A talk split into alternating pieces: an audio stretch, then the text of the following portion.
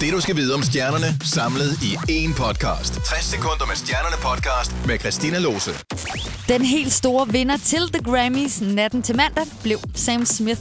Sam han vandt fire priser for årets optagelse, årets sang, årets popalbum og bedste nye artist. Den sidste pris blev overragt af Taylor Swift, og her hører du en meget glad og rørt Sam Smith, der takker for prisen. Oh my gosh, I've got to try and say something now without crying. Thank you. Um, thank you to my amazing label, to my amazing management, Sam, Jack, and Elvin. Jimmy, I love you. To Capitol Records, Nick, Joe, Steve, all of everyone there, I love you. And mum and dad, Lily Mabel, I want to grab it. Thank you. I mandags udkom februarudgaven af Sports Illustrated, hvor en række kendte og mindre kendte kvinder stiller op i badetøj. I denne her udgave kan man se hele Danmarks tennisdarling Karoline Wozniacki i sin helt egen billedserie. Karoline hun rocker op til flere versioner af hvidt badetøj og ser generelt super dejlig ud. Clean Bandit kan stadig ikke helt forstå, at de har vundet deres allerførste Grammy. Bandet vandt sammen med Jess Glynn for Best Dance Recording med sangen Rather Be.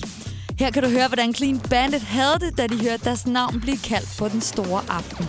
it was quite surreal. I guess I kind of didn't know what to think at all. So I just started, as we were like, we had to like get out of our seats and walk up to the stage. And as we were walking up the stage, I just started texting someone, like, "Oh my god, we won!" Because like, so because I didn't know what to think really. So I just took my mind off it by texting. YouTube de fylder 10 år lørdag den 14. februar, og derfor har de lavet en oversigt over de fem mest sete videoer i deres levetid. På en femteplads finder man de her to skønne drenge.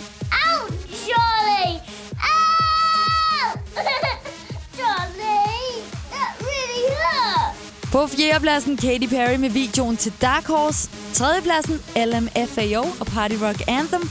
Andenpladsen indtages af Justin Bieber med Hans Baby, mens den mest sete video på YouTube med over 2 milliarder views er Psy med Gangnam Style.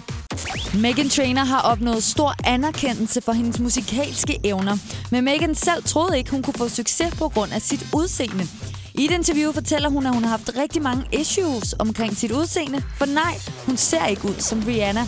Men efter videoen til All About That Bass kom ud, er der flere piger, der har sagt til Megan, at hun har hjulpet dem, fordi verden endelig har fået en stjerne, der bare ligner en helt almindelig pige.